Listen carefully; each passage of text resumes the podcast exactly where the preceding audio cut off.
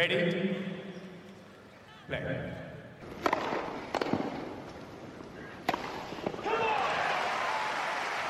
Merhabalar, Raket Servisi hoş geldiniz. Ben Gökalp. Ben Anıl, merhaba.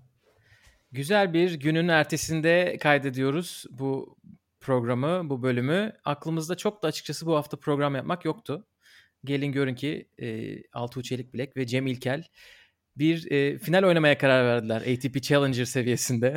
Öyle olunca biz de dayanamadık ve hem o maçı konuşalım dedik. Altuğ sağ olsun bize zamanını ayırdı. Onunla kısaca sohbet ettik. O da bu bölümün içinde paylaşacağız sizinle. Ama paylaşmadan önce biz bir kendimiz konuşalım istiyoruz. Bize neler hissettirdi. E, sosyal medyada hep beraber bir coştuk. e, bilmeyenler için hani bu başarının önemini belki biraz anlatmaya çalışabiliriz. Çünkü röportaj yaparken o tabii çok konuşulmuyor. E, ondan sonra da röportaj. Sonra da kısaca bir şu anda da turnuva oluyor tabii ki. Sürekli turnuva oluyor teniste. Hatta olimpik turnuva başladı. Te, tenis turnuvası başladı. Ondan kısa haberler paylaşırız ve de bölümü kapatırız. Anıl ne diyeceksin? Dün akşama dair, geçen hafta, iki haftaya dair düşüncelerin neler? Gökalp işte e, şu an konvoydan döndüm. Burada kutlama e, konvoyundaydık. Yani şaka bir yana e, gerçekten müthiş e, mutluluk oldu. Hani Altuğ'un şampiyonluğu e, zaten çok sevindirdi bizi geçtiğimiz hafta. Burada Cem'le beraber aynı başarıyı tekrarlamaları ki hani bence benim gözümde ikisi de şampiyon. Sonuçta ikisi finale çıktı. Hangisi kazanırsa kazansın aynı derecede sevinecektik. Ee, ve burada ikisi adına da ben hani ayrı ayrı olumlu şeyler gözlemledim. Özellikle hani pandemi sonrasındaki geri dönüşten sonra zaten Altuğ her hafta böyle üstüne koya koya gitti. Cem'i hani e, pandemi öncesinde tam peak yerindeyken pandemi vurdu arada ve oradan da e, kademe kademe o da geri dönüyor.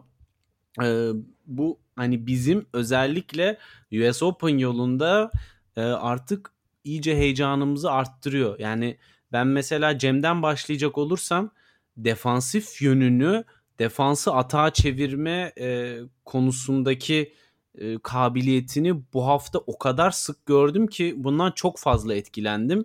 E, iyi oynadığı, daha az iyi oynadığı maçlarda da bunu her fırsatını yakaladığında e, pes etmeden sayıları rakibi hataya zorladı ve rakibinin artık risk al risk vuruşlarını daha temkinli vuruşlara çevirdiği anda da hemen hücuma geçip rakip üzerinde baskı kurmayı o kadar çok kez yaptı ki bu sertseminde müthiş bir özellik yani e, ve bir sonraki turnuva şu anda e, yine İspanya'da oynayacakları turnuvada da bunu devam ettirip ettiremeyeceğini merakla izleyeceğim açıkçası. Altuğ tarafında da e, gene Altuğ'a gelmeden önce Hı. istiyorsan ben başta heyecandan çok fazla böyle bir bilgi girişi yapmadım. Bilgiyi de paylaşalım. Hani neden bahsediyoruzu biraz daha iyi anlamanız için. E, ikisi de tabii finale yükseldiler. Türk finali hashtag ile bayağı paylaşım yaptık. E, bu çok fazla olan bir şey değil. Hatta bizim tarihimizde sadece ikinci defa oluyor. ATP Challenger tarihinde ikinci defa iki Türk finale yükseldiler e, teklerde. E, ve ilki 2016'da İzmir'deydi. Yani belki Türkiye'de olması hani bir tık bir tık daha kolaydır. Çok daha fazla kolay olduğundan değil ama bir de yurt dışında olunca bu e, çok büyük mutluluk. Çünkü bu ikisi de e, böyle sürekli Challenger'da yarı final final gören tenisçilerimiz değillerdi. Hani 2019'a kadar diyeyim. Özellikle Altu. E, onun üstüne ikisinin de finale yükselmesi e, bu turnuvadan sonra ikisi de kariyerlerinin en yüksek sıralamalarını gördüler. Cem e, 189'u zaten ama hafif bir düşüş vardı. O düşüşü toparlayıp 188'e yükseldi. Altuğ da 172 numarada bugün açıklanan e, sıralamada hani 240, 250, 260 bantlarında çok gezdi Altuğ bu sene ve bir türlü o Grand Slam ele- elemesi gelecek mi diye bakarken hem geldi hem de garantilendi gibi bir noktada şu anda. İkisi de tabii iyi gidiyorlar diyeyim. O özeti de geçmiş olayım ve Altuğ için sana tekrar pas atayım. Ee, evet o zaman ben de Altuğ'a geçmeden önce orada bir ufak ekleme yapayım. Ya bence e, bu finali özellikle anlamlı kılan şeylerden biri senin de dediğin gibi e, Türkiye'de oynanan bir turnuva olmaması tamamen e, yurt dışında İspanya'da e, tribünlerde desteğin sadece oyunla kazanıldığı yerde e, çünkü hani bizim kendi tenisçilerimizden de e, geçmişte de bildiğimiz gibi e, oyuncularımızın performansı Türkiye'deki turnuvalarda seyirci önünde tavan yapıyor duygusal faktörle. E, fakat bunun yurt dışında tekrarlanması bence işe ekstra bir anlam katıyor Gökalp. E, bu anlamda şunu da söylemek lazım. Bu sadece bir kupa değil aynı zamanda da Türkiye'de e, tenise ilgisi ilgi duyup maçları takip etmeye e, severek takip eden insan sayısını da oldukça arttırıyor. E, ve bu da tenis için tenis böyle böyle büyür bir ülkede. Bu tarz başarılar Altuğ'dan, Cem'den ve diğer isimlerden geldikçe e, tenisi izleyen ikinci Grand Slam haftası haricinde de insanların sayısı oldukça artacaktır. Bu da Türk tenisi adına sağladıkları ekstra bir katkı oldu ikisinin de. O yüzden tekrardan ayrıca teşekkür edelim. E, Altuğ tarafına gelecek olursak Altuğ gerçekten hani kademe kademe oyununu stabilleştirmeyi bence çok iyi başardı. Hani sadece maç içerisinde değil genel e, bir temel bir oyun baz seviyesi anlamında vuruş hızı, vuruş gücü, varyetesi hani aa bak bu maç çok iyi oynadı ama bir daha o seviye gelmedi gibi değil. Yüksek bir standarda oluşmaya başladı ve bunun üstüne maç içerisinde iyi sekanslar yakaladığı zaman muhteşem e, bir seviye geliyor. Özellikle sert zeminde e, artık müthiş bir momentum ve özgüven de kazandı. Çünkü şu an 10 maç üst üste kazan kaç 10 maç üst üste mi kazandı Gökalp? Aynen 10 maç.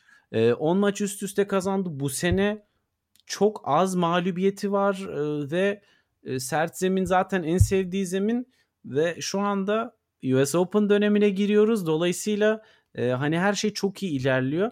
Hani röportajda da sorduğumuz ve bence beni en çok etkileyen yönü e, maçın skoru ne olursa olsun, bulunduğu durum ve rakibin performansı ne olursa olsun oyununda bundan etkilenmemeyi başarıyor. Yani kendi kafasında oynamak istediği oyunu e, yapıyor ve rakipten, skordan çok etkilenmiyor. E, bu tenisteki mental faktörler içerisindeki en önemli faktörlerden bir tanesi ve e, maçtan düşmeyi, maç e, hani kopmaları yaşamayı, seti hızlıca kaybetmeyi falan sebebiyet veren en önemli etmenlerden birisi ve bunu rakibi çok iyi oynarken de görmedik. Rakibi kötü oynarken gevşemedi de. Bu e, özellikle ATP tur seviyesinde hani çok e, amiyane bir tabirle altın bir bilezik olacak onun için.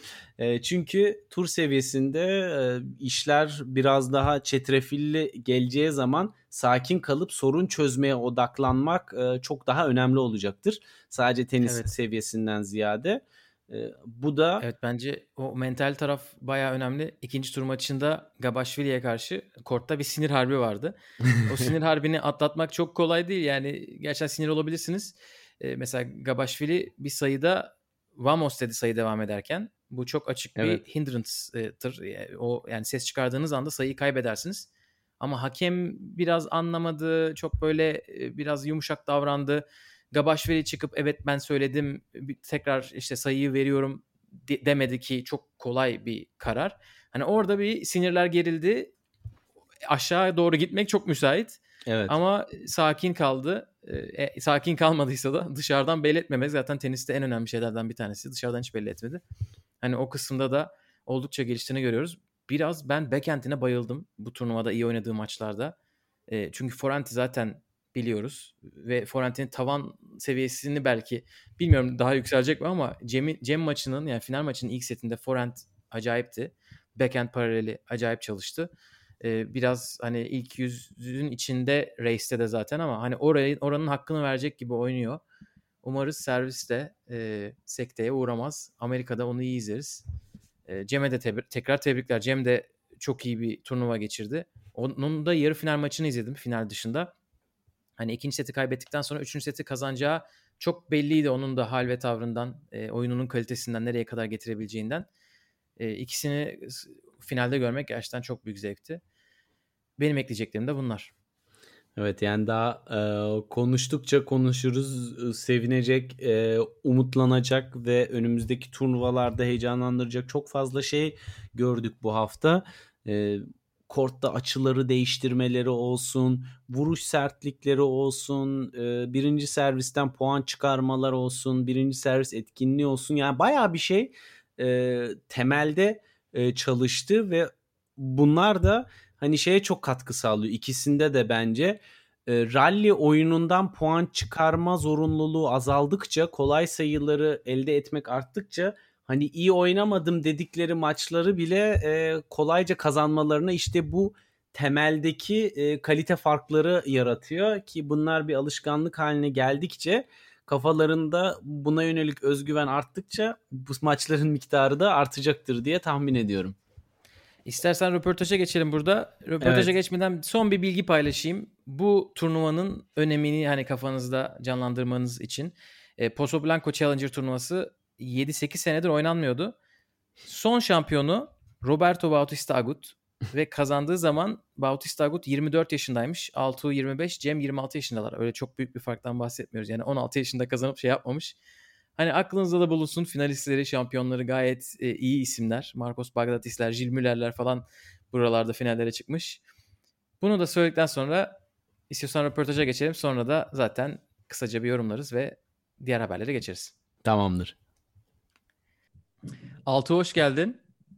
Hoş Yanımızda daha yeni birkaç saat önce şampiyon olmuş e, birçok gazetenin de ta- tarihi diye Türk tenisi manşetine atmış e, maçının galibi var. Onun biraz yanında da finalisti var. Altuğ'la konuşacağız bugün. Altuğ tekrar hoş geldin diyeyim. Hoş bulduk. Çok sağ ol. Nasıl yorgunluk var mı? Ee, yoğun iki hafta geçirdin. Ee, bacaklar artık biraz yıpranmış olabilir. O kadar çok galibiyet aldın ki üst üste. artık. Aslında alıştım. vücudumu, vücudumu iyi hissediyorum ama yıpratmak için elimden geleni de yapıyorum. ee, jenerasyonlarda. Kutlamak için dondurma şeyi alındı o röportajda gördük. Ee, evet. bir, bir dün maçı, dünkü maçı konuşalım biraz. Sonra turnuva turnuva da belki gideriz. Ee, Valla bu kadar coşku bizim Twitter tenis camiasında uzun zamandır yaşanmamıştı. İkinize de çok büyük tebrikler. Kurada iki ayrı tarafta görünce en başlarda bir hayal kurmaya başladık ama böyle çeyreğe kadar kimse yazmadı herhalde. Bir totemler yapıldı. Evet. Sonra çeyrek zamanı acaba geliyor mu dedik dedik ve Türk finali geldi. İkinci kez oluyor bu. O zaman 2016'da İzmir'de yine Cem'le Marcel oynamıştı. Bu sefer siz ikiniz oynadınız. Ee, nasıl hissettiniz? Nasıl da ortam? Oralardan başlayalım. Ya öncelikle turnuva genelinde Cem olsun ben olayım. Açıkçası ikimiz de finale çıkacağımızı çok düşünmüyorduk. Ee, maç maç puan puan kazana kazana finale çıktık. Zaten ben hatta ilk tur 5-2 gerideydim son set. Yani biraz kelle koltuk bir şekilde gittik. Ama e, ya yarı finali ben kazandıktan sonra Cem'i e, son sette izlerken ya bu finalin olacağına çok emindim açıkçası. Yani o, o hem onun oynadığı tenisi gördüm hem e, ondaki isteği de gördüm o ara. O, ondan, o andan itibaren %100 emindim o finali oynayacağımıza. E, ve ya açıkçası ikimize de öncelikle gurur duyuyorum ve e, böyle bir finali onunla paylaştığım için de onurluyum açıkçası. Sadece siz birbirinizle değil sanırım binlerce kişi sizle gurur duydu. Böyle açmışız e, yüksek seviyede başarıların tekrarlanmasına. Twitter'da da bu coşkuyu e, bayağı derinden hissettik diyebilirim yani. Maçlar geç saatte bitse de herkes ekran başında ve maç bitiyor böyle timeline hiç olmadığı kadar canlı akıyor. Herkes tweet yapıp birbirini likelamak için e, sanki hani o tweet ve like'larla insanlar sevinçten birbirlerine sarılıyormuş gibi dijital ortamda ve çok güzel atmosfer yarattınız yani. Biz de teşekkür edelim. Evet bir de tenisin ben dışına da çıktı. Ben de ben de takip ediyordum sürekli Twitter açıkçası maçtan sonra. Bayağı canlıydı Twitter. Evet evet ya tenisin dışına çıktığını bu kadar çok görmemiştim ben. Hani böyle çoğunlukla futbol atan hesaplar falan da sizi girmeye başlayınca ha dedim. Evet sonunda onların da bu işten haberdar oldular. Onlar da oldular. Tribün dergi sürekli bizim şeyimizi yapıyordu ya. Ben o, e, sürekli görüyordum Tribün dergi ama onun dışındakilere çok şaşırdım açıkçası ben de. Evet evet. Çok fazla gazete şeyi de var. E, haberi de var. İnternete artık e, Pozo Blanco yazınca oranın hemşireleri üzülecekler kendilerini göremeyince. Daha çok siz çıkacaksınız. E, ama biraz oradan bahsedelim. Yani nasıl bir atmosfer vardı? Biz çok şaşırdık. E, gerçi biraz çeyrekle yarı finaldeki e, kalabalıktan belli oluyordu. Ama finalde iki Türk var bizimle alakaları yok falan dememişler. E, çok güzel gözüküyordu. İnsanın orada olası geldi yani böyle ah orada olsaydık şimdi bayraklarla falan. Ya açıkçası Pozo Blanco bayağı küçük bir yer. Ya ben de o yüzden ilk turlarda daha ikinci turlarda o kadar seyirciyi görünce ben de biraz şaşırmıştım. Ama yani finalin dolu olacağını açıkçası ben bekliyordum. Çünkü çeyrek ve yarı finallerde yani sahada kim olursa olsun oyuncudan ziyade e, insan oraya gelip eğlenip tenis izlemeye geliyordu. E, o yüzden finalinde dolu olacağını biliyordum. Tahmin ediyordum daha doğrusu. Atmosfer gerçekten inanılmazdı. Hele özellikle bu Covid döneminde birçok maç seyircisi oynandığı için yani Covid'de e, Covid'e bağlı olarak dolu tribünlerin önünde oynamak gerçekten e, heyecan vericiydi. Orada senin yaptığın iyi bir vuruştan sonra e, tribünlerin de o vuruşla vuruştan etkilenip daha böyle motive bir şekilde alkışlaması ya da e, maç puanlarında sürekli bir e, el çırpışmaları ya da ben geriye düştüğümde beni böyle bir pump etmeye çalışmaları ya da Cem geriye düştüğünde Cem'i yukarı çekme çalışmaları falan bunların hepsi küçük ama zevkli detaylardı açıkçası. Uzun süredir ilk kez tenis oynamaktan bu kadar keyif aldım yani. Düşün bir de %100'e geçilince kapasite neler olacak? Bir, bir finalde o şekilde bekleriz. Sonra artık devam etsin. Aynen öyle. İnşallah. Bir de sizin aranızdaki ilişkiyi böyle e, şeyden artık birçok kişi duydu. E, turnuvaya gelen gazeteciler sordular. Cem bir yarı finalden sonra söyledi işte biz aynı odada kalıyoruz bakalım kim kimi zehirleyecek bu akşam gibi bir şey söylemiş. Sonra sen de zaten Instagram'da paylaştın. Bir sürü insanı şaşırttı. Çünkü bir hani tenis camiasında rakipler çok fazla böyle yakın arkadaş olmadığı oluyor. Hem siz çok yakın arkadaşsınız hem de çocukluktan beri de e, beraber yetişmişsiniz hani e, kort hep beraber korttaymışsınız. İşin o, o kısmı nasıl? Onu biraz bize anlatır mısın? Yani öz, özel bir an tabii ki de. Biz zaten tenise başladığımızda bu finalleri hatta ATP finallerini, Grand Slam finallerini oynamak için tenis oynuyoruz. Bunu aynı kulüpte işe başlamış ve uzun süredir aynı kulüpte birlikte götüren iki arkadaş olarak finali oynamak tabii ki de bizim için daha özel ve daha anlamlı oluyor. Ee, tabii zorlayanları da oluyor sonuçta arkadaşına karşı oynaman gerekiyor.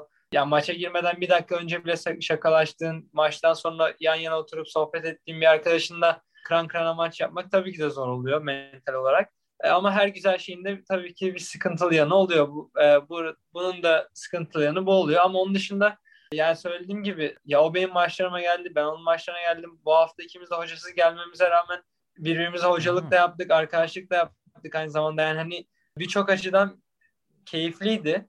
Ya onun dışında zaten biz e, bütün turnuvalarda olabil yani kalabildiğimiz her turnuvada birlikte kalıyoruz. Yani tek zaman geçirmektense birlikte geçirmek hem daha zevkli oluyor hem de yani sonuçta keyif aldığımız birlikte keyif vakit geçirmekten keyif alıyorken sadece bir maç oynuyoruz diye ya da birlikte ya yani birbirimize karşı tenis oynuyoruz diye yani böyle bir gerekçeyle bu, bu bir şeyi bırakmanın mantığı çok yok açıkçası.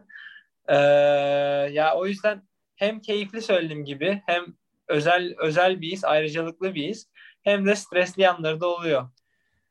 Peki siz şimdi burada berabersiniz. Yani her turnuvayı da beraber oynama imkanınız olmuyor ama beraber turnuvadayken birbirinizi yukarı çektiğinizi düşünüyor musun? Yani böyle karşılıklı e, gelişiminizi e, yukarıya çıkardığınızı. Kesinlikle ama bunun için birlikte aynı turnuvayı oynamamız, e, oynamamız gerektiğini düşünmüyorum. Yani sonuçta hı hı. O başka yerde ben başka yerde oynarken de aynı etki yaratıyoruz ama tabii birlikte turnuvadayken sonuçta orada oturup birbirimizi destekleyebiliyoruz ve e, tabii bu her türlü yani her koşulda daha da e, birbirimizi olumlu etkiliyor tabii ki de. O yüzden kesinlikle birbirimizi yukarı çektiğimizi söyleyebilirim bu konuda. E, dünkü şampiyonlukla beraber 10 tane maç geldi arka arkaya. 10 galibiyet, 2 kupa. ATP Challenger'da e, ana tabloda iki kişi var diye seviniyorduk biz senenin başında. Geçen sene keza öyleydi. Çünkü eleme oynuyordun hani oralarda. E, Cem daha iki, pandemiden hemen önce Challenger kazanmıştı. Hani biz böyle tam ivme yukarı çıkarken pandemi girdi. Sen sonra oradan bir yükselmeye başladın. Hani biz ATP çeyrek pardon Challenger çeyrek finalleri sayıyorduk. Derken iki tane kupa geldi arka arkaya. Ne durumdasın? Nasıl hissediyorsun? Ne kadarı gerçek geliyor? ya açıkçası ben daha ilk Future galibiyetimi aldığımda ana tabloda falan şok olmuştum. Yani daha bundan 5-6 sene önce. Ya kendimi garip hissetmiştim. Vay be demek ki profesyonel seviyede maç kazanabiliyorum hissiyatı olmuştu. Sonra Future seviyesinde yarı final, final ve şampiyonluklarında da böyle garip hissetmiştim. Ama ya hayatımda herhalde garip hissettiğim, en garip hissettiğim an bu Cem ile oynadığım finali kazandıktan sonraydı. Ya Challenger kazanabileceğimi zaten hep biliyordum. Yani yaklaşık 1-2 senedir falan bu seviyede tenis oynayıp kazananların nasıl oynadığını gördüğümde bunu yapabileceğimi biliyordum.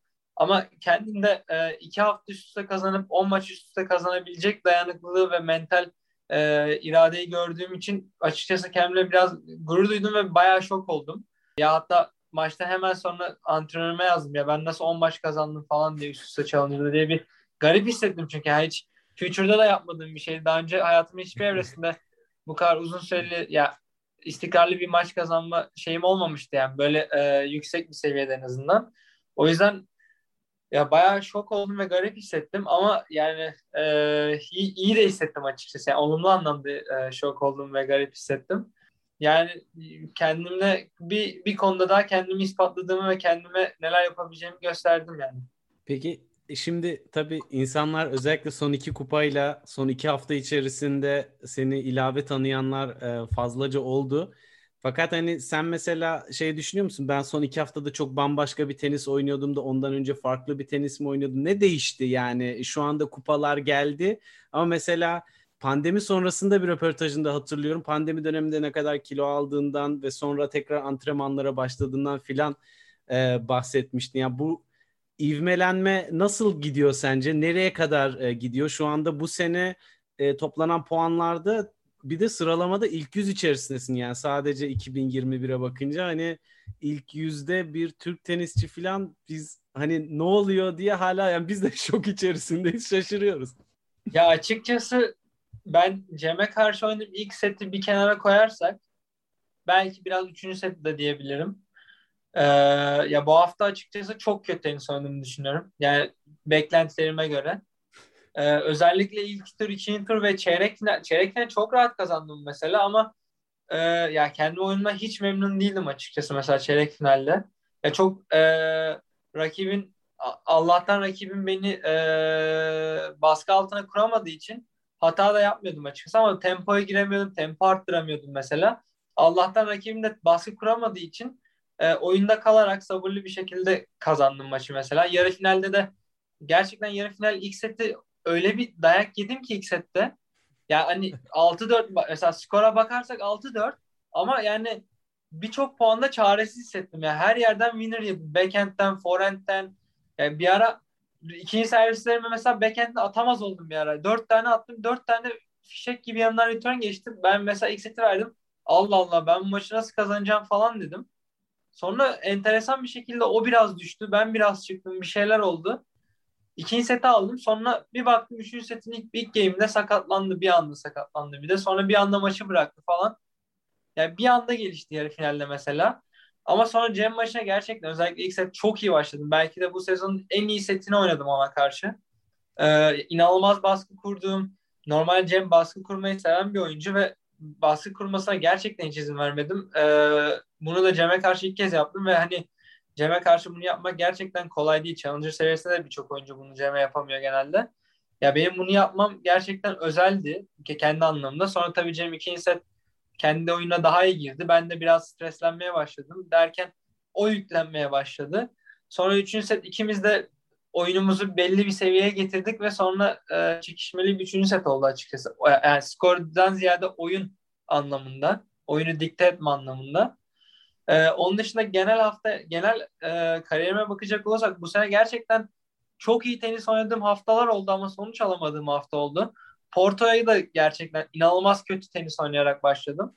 Sonra final ve yarı finalde çok iyi oynadığımı söyleyebilirim. Ee, özellikle finalde.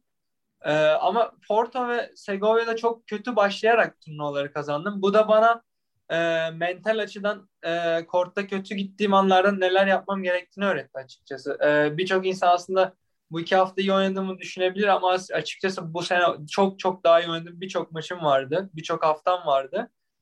Ama e, bu iki haftada inanılmaz yaptığım şey mental açıdan güçlü kalıp yani son set 5-2 gerideysem bile şansımı son puana kadar denemek oldu. Evet, yani Segovia'yı bizde... Allah söyletti diyelim. Foso Blanco. Evet. Foso Blanco. Demek ki Segovia'da da bir şeyler olacak gibi hissediyorum. Ama zor. Özellikle... Çok zor. 3 hafta, 3 hafta yaparsam galiba Amerika'dan sonra bir ay falan tatile çıkarım. Alışkın değil miyim bu kadar tenis oynamaya? Altuğ biliyorsun biz e, ge- biz konuştuğumuzda da böyle bir şey söyledin. Challenger kazanırsam bir daha gelirim diye. Teşekkürler geldiğin için. Bu da olursa tatilden de bir bağlanırsın. Amerika açıktan sonraki bir ayki tatilden. Tabii kesinlikle. Orada yine konuşuruz. Kesinlikle Evet. bağlanırım. Mental konuda çok ufak bir soru soracağım. Çünkü hakikaten yani artık izleyiciler arasında böyle bir kanı oluştu. Ya Altuğ çevirir nasılsa maçıya e, geldi iş. Yani artık çeviremediğinde e, şaşıracağız. Yani bu e, bunun üzerine ne yaptın? Nasıl bu kadar e, oyununu toparlamaya veya işte rakip iyi oynarken çünkü mesela yarı final maçında dediğin hani e, ilk set rakip acayip servisler atıyordu. Hatta biz Gökalp'le de yazışıyorduk. Yani bu seviyeyi bu adam sürdüremez. Çünkü hani o top 20 seviyesinde bir oyun oynuyordu. Ama orada hani sabırla bekledin, pozisyonunu korudun ve o düştüğü anda orada hazır bir şekilde bekliyordun. Yani bu cidden hani ileri yaşlarda tecrübeyle yapılabilen bir şey. Ya açıkçası ben yarı finalde düşeceğini beklemiyordum. Çünkü 200 seviyesi tenis oynuyordu ve zaten 200'e girmiş bir oyuncuydu Barreira. Evet. Ee, ya ben düşeceğini açıkçası çok beklemiyordum. Ee, ama sonra cevaben de söylemem gerekirse e, ya benim yaptığım tek şey aslında sadece her puanı %100 verebilmem. e, her puanı sadece e, yani her puanı mücadele etmeye çalışmak. e, kazanmak veya kaybetmekten ziyade o puan için elimden geleni yapmaya çalışmak oluyor genelde. E, rakip düşünce de tabii böyle durumlarda Barrer'in ikinci sette düştüğü gibi e, ben mücadelemi ortaya koyduğum sürece de dönme şansım oluyor tabii ki de. E, ben de o uygun anları bekliyorum. Uygun anlar geldiğinde de fırsatımı değerlendirmeye çalışıyorum. Çoğu zaman işe yaradı bu sene ama bakalım bir sonraki maçta yarayacak mı? Darısı Segovia'ya diyelim o zaman. İnşallah. Ee, benden bu kadar. Anıl senin var mı başka sorun? Yok Altuğ'u da daha fazla e, tutmayalım. En iyisi onun da e, yoğun bir program var. Şimdi tekrar maça çıkıyor. Artık e, inşallah vücudunun da yorulmadan ilerleyebileceği önümüzdeki turnuva takviminde de bol bol başarılar diliyoruz.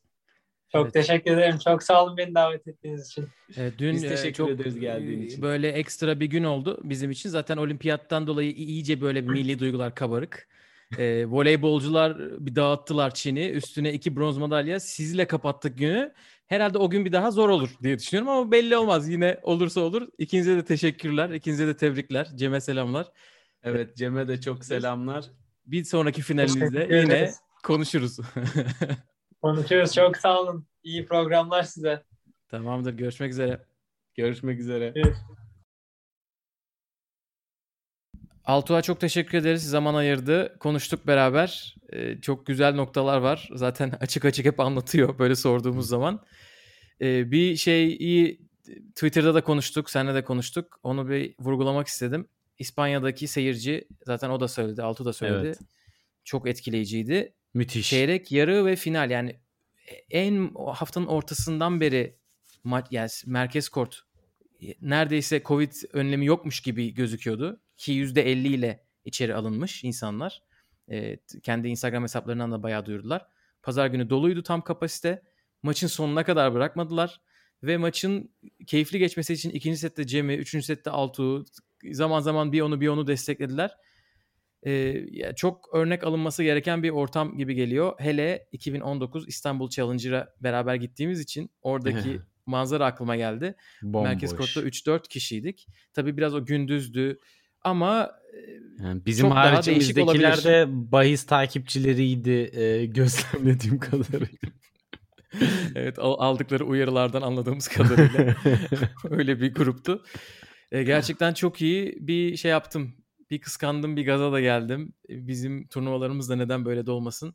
E, Evet. çok hoştu. Tenisi tenisten ötürü e, sev, seven insanların olması tabii ki e, güzel bir ortam yaratıyor. Çünkü yani e, Cem gerideyken Cem'e destek, Altuğ gerideyken Altuğ'a destek, e, güzel sayılarda ikisine de destek. Yani maç uzasın, maçtan keyif alıyorlar Ve bu ister istemez oyunculara da tabii ki yansıyor. Çünkü orada iş biraz daha show tarafı da e, öne çıkıyor ve o show'un bir parçası olmak da oyuncular için de eminim ki çok keyiflidir böyle seyirci önünde. O açıdan da seyirci faktörünü çok özlemişiz Gökalp. Evet. Ne kadar özlediğimizi hatırlatan olimpiyatlara geçelim istiyorsan.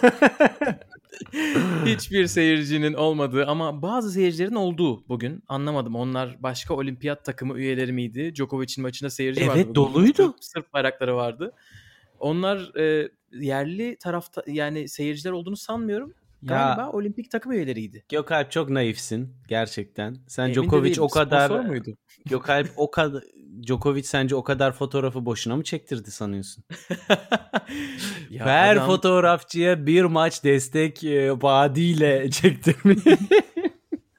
Ya müthiş bir ortam. Olimpiyat köyünün ne kadar güzel bir ortam olduğunu Djokovic bize gösteriyor bu sene herkesten çok. E, bu senenin olimpiyat yıldızı Simone Biles olacak deniyordu. Ki gerçekten o olur büyük ihtimalle jimnastik. Onun tarafı da başladı. Hani madalyaları takmaya başladığı kademe zaman. kademe. Çünkü Phelps yok. e, Bolt yok. Hani e, Lohte yok. Hani öyle isimler yok. Şu anda Djokovic bir numaralı aranan yıldız gibi gözüküyor. E, Osaka meşaleyi yaktı. Tenis olimpiyatlarda hiç olmadığı kadar yüksek bir noktada gibi. Yani tenis olimpiyatlarda çok uzun bir süre yoktu. Hani Rod Laver'ın Golden Slam yapmamasının sebebinden birisi de oydu. Ee, onun oynadığı dönemde e, yani şey yoktu, tenis yoktu olimpiyatlarda. E, ve o noktadan meşalenin yakıldığı, yıldızlarımızın e, herkesin ilgi alanında olduğu bir ortama geldi. Ve bu bir sürü kural ve kaidenin olduğu ve kısıtlamanın olduğu bir ortamda. Bence Ve- e, bu da çok Ve ilginç. tenisin Hani, en iyilerinin yarısı falan yok orada. Hani o, o şekilde. Bir de Federer, Nadal, Serena olduğunu düşün. öf İ- İyi de iyice Öf. hani böyle şey olacak. deme. Ee, yani Beni- hiç beklem hiç beklememişken tenis bir atakla başladı olimpiyatlara popülarite anlamında. Yani beni bu bu olimpiyatlarda tek üzen şey ki hani bence bu çok da e, yer bulmadı hak ettiği kadar. Andy Murray tekler e, oynayamadan olimpiyatlara veda etti ki muhtemelen bu son olimpiyatıydı. Dolayısıyla genel olarak son tekler olimpiyat maçına çıkamadı. Ki kendisi hani altın madalya almış e, büyük bir tenis efsanesi ve belki de buraya veda amacıyla geldi. Çiftlerde oynadı ama e, teklerin yeri biraz da ayrı gibi. Hani beni üzen tek şey oldu açıkçası. Altını biraz kafaya koymuş gibi hissettim ben. Çünkü çiftlerde ilk turda çok büyük bir takımı geçtiler. Yani favorilerden birini. Mayu Erber ikilisini geçtiler. Teklerde de Felix de oynayacaktı ilk turda. Hani- Felix de gitti Max Purcell'a e, yenildi. Evet. Acaba dedim son dakika çekilmesi Murray'e çalışmıştı. Bu çocuk kim nereden çıktı ben bilmiyorum. Şokuna mı uğradı? O üzücü öyle tabii. bir şey olmaması lazım. Bu kusuruma bakmasın e, Felix. E, Çünkü Felix'in seviyesi bence Max Purcell'le e, şartlar ne olursa olsun başa çıkabilecek bir seviye olmalıydı. Evet erkeklerdeki tabii ki en büyük hikaye Djokovic. E, Burada Golden Slam yolunda devam ediyor. 3 Grand Slam'i kazandı. Altın yolunda alması gereken 6 maç var galiba. 6 maç ya da 5 maç. 6 maçın ikisini kazandı bugün itibariyle. Ve Jan Lennart Struff'u gayet rahat geçti. İlk tur ölüyor gibi gözüküyordu sıcaktan. E, havaya alışmış. Ama herhalde belki de onu altın kazanırsa da olimpiyat köyündeki popülaritesiyle daha fazla konuşacağız. Voleybol takımımız ondan mı gaza geldi de Çin'e 3-0 dağıttı bilmiyorum. Çünkü onlarla da onlara da böyle e, coaching verdiği bir video var gezen etrafta.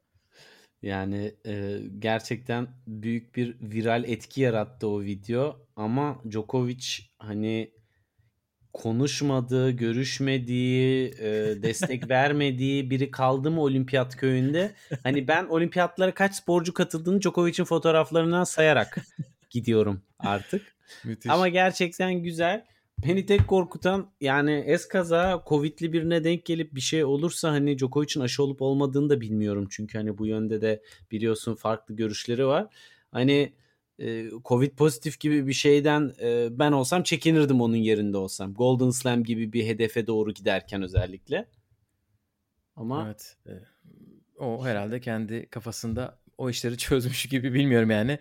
Ama senelerin evet. acısını çıkarıyor ya benziyor. Çünkü hiç sevilmeyen tenisçi ünvanlı böyle senelerdir üstündeydi. Şu anda herkes tarafından seviliyor. En azından onun acısını çıkarmasını görmek güzel.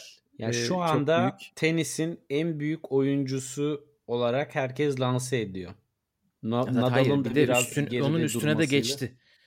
Yani onun da üstüne geçtiğini görüyoruz. Hani herkes onu onunla konuşmak istiyor. Onunla şey yapmak istiyor. Tenisin dışına çıkmayı istiyor. başardı öyle söyleyeyim sana. uzun yıllardır hani tenis camiası içerisinde daha fazla bir aurası varken tenisin dışına hani bu hep Federer'de bahsettiğimiz e, her, genel bir atlet olarak insanların hayranlık duyduğu bir kişi olması e, Djokovic'i e, zaten yani bana soracak olursan öyleydi de hani genel toplumsal kanıda o noktaya e, evrilmesi bence bu sene oldu ve e, bunun evet. da olimpiyat senesine denk gelmesi e, iyice herkesin gözünün önünde e, bu aşamanın gerçekleşmesine vesile oldu diyebiliriz.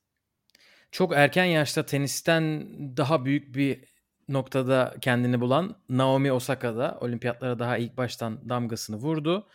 E, zaten sürekli onu konuşuyorduk. Netflix'te belgeseli çıktı. 3 bölümlük onun üstüne meşaleyi kim, kimin yakacağı kimse tarafından bilinmez. Son gün saklanır. Ama şöyle bir küçük hata yaptı e, organizatörler. Naomi Osaka normalde ilk gün ilk maçlardan birinde oynayacaktı. Hatta sanırım açılış maçını yapacaktı. Onun maçını pazar gününe erteleyince organizatörler insanların aklına tabii acaba Osaka'nın açılış töreninde bir görevi mi var sorusu geldi. Ki en büyük görev ona verilmiş. Son meşaleyi yakma görevi. Çok ikonik bir görüntü oluştu. Bunu önümüzdeki senelerde iyice sindirir, geri dönüp bakarız diye düşünüyorum. Tenisçi ilk defa bir tenisçi e, meşaleyi son yakan kişi oldu. Evet yani e, Twitter sağ olsun bir kişinin bunu fark etmesi bir anda bütün dünyanın e, bu olayı e, gözünü çevirmesine sebebiyet verdi. Yani artık tören başlarken birçok kişi Aa, evet Osaka yakacak mesele meşaleyi diye e, biraz daha az e, şaşırmış bir şekilde bekliyordu. Aynen öyle. Değişik e, kurallar var, değişik isimler var olimpiyatlarda, erken elenenler var. E, eklemek istediğin, böyle yorumlamak istediğin özel isimler var mı yoksa sonra mı şey yaparız? Ne dersin? Ya benim açıkçası öngörüm Medvedev Djokovic finali ama işte seninle de demin konuştuğumuz gibi senin bahsettiğin e, Nishikori Djokovic maçı olursa maalesef ki seyircisiz ama yine de e, çok anlamlı bir maç olacak. Japonya'da Nishikori e, ev sahibi momentumuyla Rublev'u geçti. Dolayısıyla evet. burada motivasyonu çok yüksek. Evet yani bütün kariyeri buna gidiyormuş gibi bir şeyde gidiyor çizgide gidiyor. Hani kendini buna hazırlamış. O nasıl bir engel olur Djokovic'e? E, geçilebilir geçilemez göreceğiz. Be, tabii onun çeyrek finale çıkması gerekecek önce. Djokovic'in de öyle. Onu biraz formaliteden söylüyorum.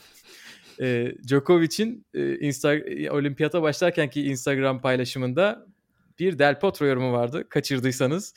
E, Del Potro Djokovic'e demiş ki hadi bu sefer şansın var çünkü ben yokum. Del Potro 2016'da da 2012'de de Djokovic'i yendi olimpiyatlarda. Onun için biraz hakkı var denebilir. Bu sefer Del Potro'suz bir olimpiyatta bakalım evet, neler göreceğiz. Zaten 2012 öncesi hani Djokovic'in parlaması 2010 yılının sonrasında tekabül ettiği için yakın yaşlarda olmasına rağmen Nadal'a göre geç açıldı. 2008'de zaten kendisinden bir beklenti yoktu tam tavanını yaptığı senelerde Delpo forendi ile onu turnuvanın dışına ittiğinden ötürü bu sefer bu bir espri konusu oldu. E, kadınlarda Barty erken elendi. Osaka yoluna devam ediyor. Sabalenka elendi Vekic'e. Benim favorilerimden biri de açıkçası. Evet. E, değişik elenmeler var. Bakalım orada madalya nasıl şekillenecek? Petra Kvitova'ya belki madalya giderse bayrak taşımanın üstüne güzel bir ilave olur. Yani e, özellikle bugün cidden o yönde iki yani büyük sürpriz oldu hem Şviyontek hem e, Sabalenka. Ama e, benim için yani burada olimpiyatlarda Şviyontek'in bu kadar üzülmesi, elendikten sonra gerçekten kendine gelemedi bu yaşta. Hani Grand Slam'de elendiği zamanki reaksiyondan çok daha yüksek bir reaksiyondu. Bu da olimpiyatların ne kadar farklı bir anlamı olduğunu da oyuncular için bir kez daha gösteriyor bence. Farklı bir motivasyon var buradaki bir Gökalp. Evet evet babası olimpik sporcu eski bir kürekçi ee, ama bazı oyuncuların olimpiyata ne kadar değer verdiğini Carlos Suarez keza o bir de tabii son senesi son bir veda turu yapıyor tenise onun da ne kadar üzüldüğünü gördük Pliškova'ya karşı iyi bir maç çıkarmıştı ama bir, bayağı bir 10 dakika falan korttan çıkamadı sanırım ama bunun 2024'ü var Paris'te toprakta hem de 3 sene sonra 2028'i var daha genç bakalım olimpiyat ne hikayeler çıkaracak. Olimpiyat dışında teniste devam ediyor. Ve Carlos Alcaraz Nadal'dan beri ATP seviyesinde şampiyon olan en genç isim oldu. Müthiş. Bu rekorlar devam ediyor. Müthiş gerçekten. Yani e, Alcaraz'ın oyununda bilmiyorum Gökalp senin de dikkatini çekti mi? Ben son turnuvaya göre müthiş olgunlaşmış ve özgüvenli gördüm kendisini. E, bu da 18 yaşındaki bir oyuncunun önündeki en büyük e, engeldir yani. Antrenmanda, ground stroke'larda, forehand'i, backhand'i yüksek hızda patküt vurabilirsin. Kendi fiziksel olarak da geliştiyse, geliştirdiysen, tekniğini de oturttuysan. Ama maçlarda dominant, rahat ve e, sahayı kontrol altına alırcasına oynamak bence bu turnuvadan önce ben bu kadar görmemiştim. Evet ve daha yeni başladı. Yani bu devam edecek. Bakalım gençler neler yapacaklar. Gençlerden Rafa Nadal Akademi'den devam edebiliriz o zaman Gökalp. Ee, bir Kasper Ruud kupası var. Gıştad'da. Aynen o da Gıştad'da kazandı. Orada Toprak turnuvalarını topladılar. Evet. E, bir de çiftlerde genç İsviçreli Dominik Striker de ATP seviyesindeki ilk kupasını kaldırdı çiftler olsa da yanlış bilmiyorsam. Hani bu da helal olsun. Büyük bir e, milestone onun için. Henüz çünkü 18 yaşında o da. Evet o da Alcaraz'la yaşıt diye hatırlıyorum. Çok gençler. Ee, onun dışında Cam Nori ilk kupasını aldı o da. Oldu. Onun da ilk kupası Cam Nori'nin de ilk ATP kupası. yani ilklerin Aynen. haftası oldu. Göz önünde olmadan sessiz sedasız bu e, engelleri aştı birkaç isim. Aynen öyle. Bakalım bir sonraki bölümde kimlere madalya vermiş olacağız. Kimleri konuşacağız. Töreni. e, aynen. Törende kimlerin bayrakları çekilecek? Tchaikovsky'nin marşı şey pardon konçertosu çalacak mı? Çünkü Rusların milli marşına yasak var. Bakalım neler olacak. Evet, bir Russian, sonraki bölümde herhalde bunları konuşuruz. Evet Russian Olympic Committee gerçekten e, dikkat çekmeye devam ediyor. Bakalım. Aynen. Bizden bugünlük bu kadar. Bir sonraki bölümde görüşmek üzere diyelim. Hoşçakalın. Hoşçakalın.